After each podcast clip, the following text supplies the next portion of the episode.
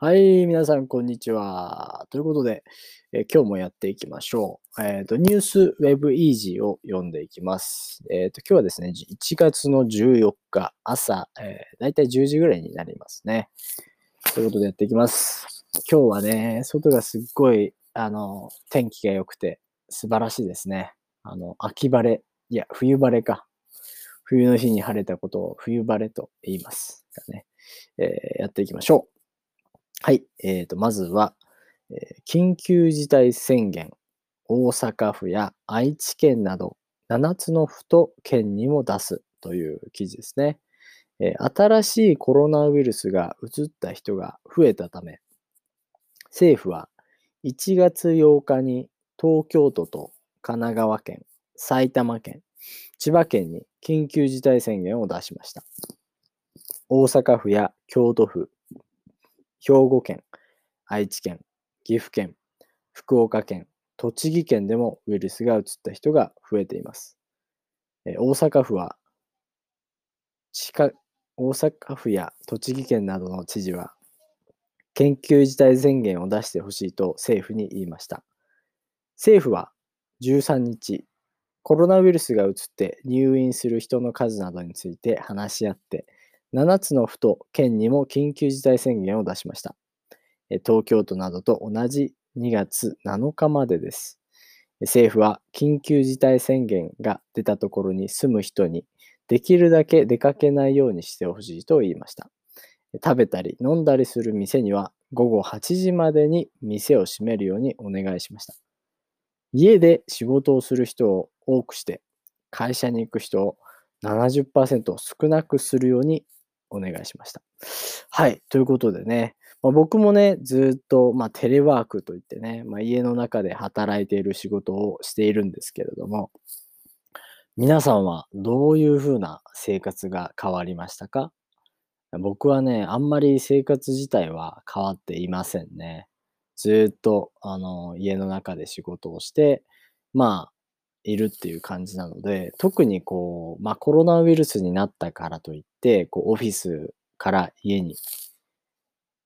家にいるっていう感じではないんですよ。正直ね。なので、まあそこまで影響がないかなというふうに思います。でもまあ、あのー、ね、なんかちょっと寂しい感じはしますよね。やっぱり家の中でずっといると、やっぱあの自分なりにもね、あの、なんとなくこう、精神的にちょっとこう辛い部分があったりもしますね。なんかちょっと自分がわがままだなって思う時も、まあもちろんありますけど、でも、やっぱりこう人とね、コミュニケーションをしたかったりっていう気持ちはやっぱりあるので、えー、そういった面でもなんかちょっとこうオフィス行ったりとか、新しい人とこう話したりとかしたいなっていうふうに、まあ、思う時が結構ある機会が結構増えてきましたね。うん。なので、まあ、これからね、どんどんどんどん、まあ、1年間はまだ、えっ、ー、と、おそらくですね、このコロナの影響があって、えー、まあ、あまり変化が起きないかなと思いますけど、でも、まあ僕はね、自分の今やれることを、まあ毎日、えー、やっていこうかなと思っているので、えー、虎視眈々とやっていきたいと思います。虎視眈々とっていうのはすごい、まあ一日一歩ずつ、少しずつ、でも少しずつ前に進むという感じですね。虎視眈々と、えー、やっていきたいなと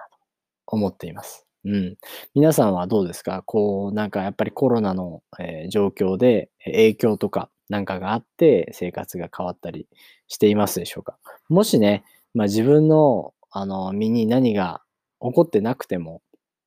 まあ結局その周りが影響を受けているっていうことは、その自分のね、周り、自分の身にもその影響が受けていると。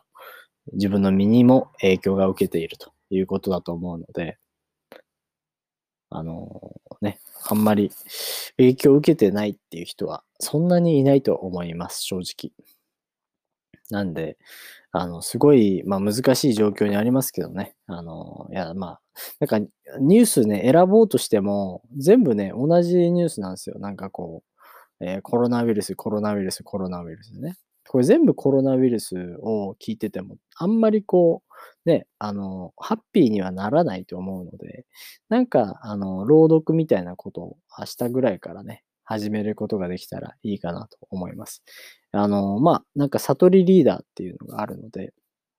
そういうの読んだりとか、まあちょっとあの簡単な日本語のね、その記事とかをね、見ていけたらなと思うんですけど、みんなってあの結局日本語の勉強するときの、あの記事とかこう読む、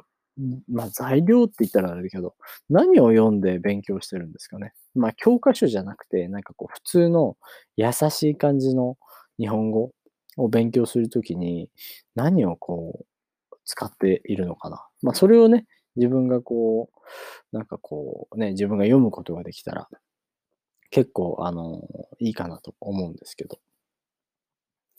え今日はね、僕ね、あの、新しいアルバイトがあるので、えっ、ー、と、11時15分ぐらいから、まあ、そのアルバイトもね、すごい短いんですよ。もう本当に朝11時45分から、えっ、ー、と、お昼過ぎですね、14時ちょっとまでですね。だから、本当2時間ちょっとの仕事で何をするかというと、まあ、多分前のポッドキャストでも触れたんですけど、えっ、ー、と、ドライバーの仕事をします。このドライバーの仕事というのは、まあ、あの、責任感はありますよね。すごい、えー、いろいろなおじいちゃん、おばあちゃんを乗せて、家まで送っていくという仕事なので、えー、すごい責任感がありますね。